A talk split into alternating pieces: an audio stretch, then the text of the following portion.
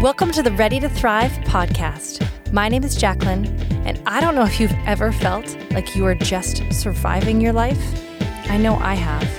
And that's why I created this space. I want to help you move from surviving to thriving. My goal is to help you get unstuck and actually enjoy your life.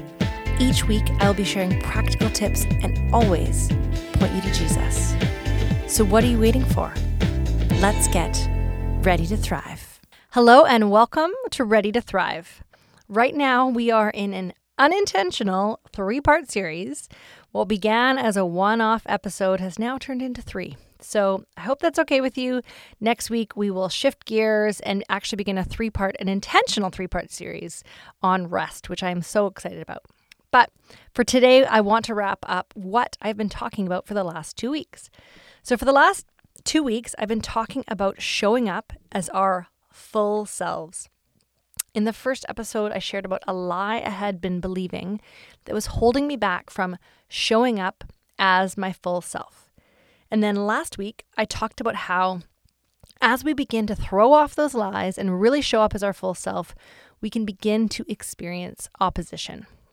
And as I was reflecting on the first two podcasts, um, encouraging us to show up as our full self, I realized another challenge is simply knowing who we are in the first place. And I don't know if you've ever felt confused about who you are, or if, or if you've ever asked the question, Who am I? Um, I can think of a few specific times in my life where I've wondered this. Most recently, in the throes of early motherhood, I remember asking this a lot Who am I? So much had changed in my life my body, my ability to remember if I'd showered recently. I just remember wondering if I should be able, sorry, I remember wondering if I should try and find the person I was before, or if I should just embrace this new stage of this new identity as mom. And I also remember throughout high school asking this question, especially every summer when it felt like I had the chance to reinvent myself heading into the new school year. And I would often think in terms of a generalized clique group and clothing choices. So I don't know if you remember the movie Mean Girls, where the main character walks into the cafeteria and her new friend points out all the various friend groups. And she's kind of wondering, like, where do I fit in? And so that's kind of how I saw myself every summer as I thought about who I wanted to be. I just imagined sort of a clothing based a uh, group of friends. And I recently saw a commercial depicting different mothers and cliques. There was the organic mom, the breastfeeding moms, the working moms. And while the Mean Girls clip and this commercial are super entertaining, they don't really answer the deeper questions inside of me. The deeper, who am I? Who am I really? Because getting together with a group of people who get you and who are similar to you is awesome. It's so nice and so encouraging to sit with people who share your interests and share your values. It really helps you feel known. And I think deep down, we all want to be known. We don't want to feel like we have to change to be accepted. We want to be loved for who we are and who we were created to be. But why do we still ask that question? Why do we still struggle to then fully know who we are and then walk fully in that. And I shared last week that we can experience opposition to showing up as our full self. But I think this other area um, of opposition we can experience is just confusion. So, just confusion about who we are. And I know for myself, I have identified myself by a variety of labels. So, I'm a mom, I'm a wife, I'm a teacher, or in the past, maybe I'm a young life leader, I'm a figure skater. And I remember as a high school student, I was known by what I did. So for a long time, I was known as the figure skater. It was a huge part of who I was. I spent most of my time at the rink. So, for example, when people would ask my grandpa, Hey, how's your granddaughter doing? They would say, How's your granddaughter? The figure skater. That was just who I was. And often when we stop doing the thing that is defining us, we can have a moment where we feel like we're a little lost or confused. And I've heard this from many women when they have their kids grow up and move out of the house. They have that question of, who am I now? Now, I'm not saying that it's wrong to identify myself as mom or wife. Um, I love that those are part of my identity. Um, and I'm not going to try and say we shouldn't have any of those labels, but they're still not where I find my identity. And this might be where you say, Jacqueline, is this where you're going to bring up Jesus again?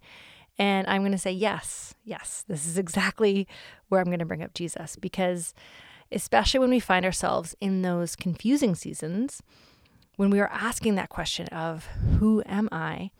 I think it's really good to go back to the one who made us for the answer. So, I want to share a story about a woman who interacted with Jesus and the power that interaction had towards how she saw herself and how others saw her. I want to turn to Mark 5, where we see Jesus walking along with his buddies, and a really important official comes to him and says, My daughter is dying. Please come heal her.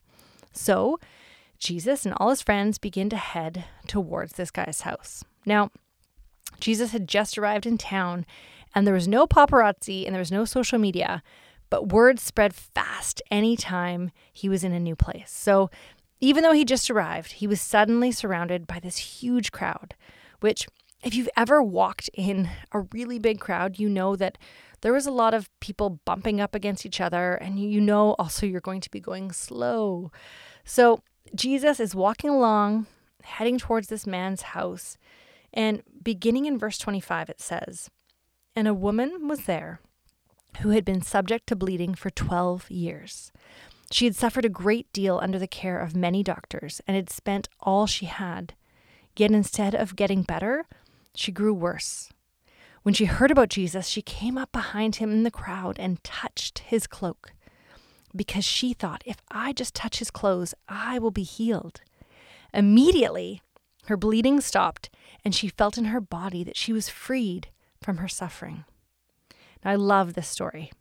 I love that she just reaches out and touches him and she is healed. But the next part is also so surprising. Remember, there is this thick crowd of people. Everyone is bumping into Jesus. But beginning in verse 30, it says, At once, Jesus realized that power had gone out from him. He turned around to the crowd and asked, Who touched my clothes? Now, his buddies were probably like, um, Jesus, everyone is touching you. What are you talking about? Now, without getting into all the reasons why culturally this is so significant, let's just say that a woman in that culture who was currently bleeding should not have been around all those people. It was incredibly risky for her to be there. And all we know about her is that she had this issue. So she has this issue and she's trying to resolve it.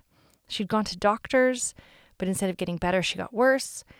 And similar to some of the labels we can find ourselves wearing, she is known in the Bible and likely in her own town as this woman with an issue. And I don't know if you've ever felt like you've been known by an issue. I don't know if you've ever wanted to shake off the label that you feel like you're wearing or have worn for years or maybe even your entire life. Maybe something someone called you when you were a little kid and it just stuck and as much as you try and get it off, it keeps coming back. I imagine this is how this woman felt. People would see her and know she is that woman, the one who is unclean. We should avoid her. I can imagine she must have felt incredibly lonely and isolated at times. And even though her issue was happening on the outside of her, she would have felt that pain deeply on the inside. Why is this happening? Why can't I just be normal like everyone else? And so we see her in this story reaching out to the one who offers hope and healing for those deepest parts of us. And this is what I love. We can picture this slow moving crowd has suddenly come to a stop. Can you imagine the rippling murmurs throughout the crowd? Like people a few rows back are asking, Why do we stop? What, what's, what's going on up there? And then we hear Jesus say, Who touched me? if you were within earshot, you would have been like, um, Jesus, maybe the sun has gotten to you today. Like everyone is touching you. And his friends say just as much. I love how it's worded in the Passion Translation. His disciples answered, What do you mean, who touched you? Look at this crowd. They're all pressing up against you. But Jesus' eyes swept across the crowd, looking for the one who had touched him for healing. And it goes on to say in verse 33 when the woman who experienced this miracle realized what had happened to her, she came before him trembling with fear and threw herself down at his feet, saying, I was the one who touched you. And she told him her story of what had just happened. And this is what I love. Jesus turns to her and says, Daughter, your faith has healed you. Go in peace and be freed from your suffering he calls her daughter. She'd been known throughout the town as this woman with an issue. Maybe she had a name. Maybe her name was Sarah. But people would say, How is Sarah doing? Sarah, who? Oh, you mean the one with the issue of bleeding? Yet no idea. I heard she's still not doing well. We have this way of describing people, don't we? Even if we don't do it out of malice or intentional intentionally, but we have these labels for others and for ourselves. And when we reach out and touch Him, those labels begin to fall away as He looks at us and calls us daughter. So, yes, I am a wife. I am a mom. I am a teacher. I'm a friend. I'm a podcaster. I'm a writer. I have a lot of labels. I have a lot of ways to identify myself. But ultimately, where I find my identity, where I know truly and securely who I am, that comes from knowing whose I am. When I get my worth, my value, and my affirmation from Him, all of the things that aren't from Him begin to fall away. And again, this is why it is so valuable that I create this space in my week to sit with Him and hear the truth about who He is and who I am. And when I sit with Him, He says, You are my daughter. You are deeply loved. You are my beloved. I can't earn it. I can't be good enough or do enough to earn his love. I simply receive it in all of my brokenness and imperfect ways. John 3:16 says, "For God so loved the world that he gave his one and only son that whoever believes in him shall not perish but have eternal life." And if you are having a hard time receiving His love, try saying, For God so loved, and then fill in your name. For God so loved Jacqueline that He gave His one and only Son, that Jacqueline shall not perish, but have eternal life. He is speaking that to you. Whoever believes in Him, He loves you. He calls you daughter. And He longs to speak words of love and truth over you when you go to Him and when you listen.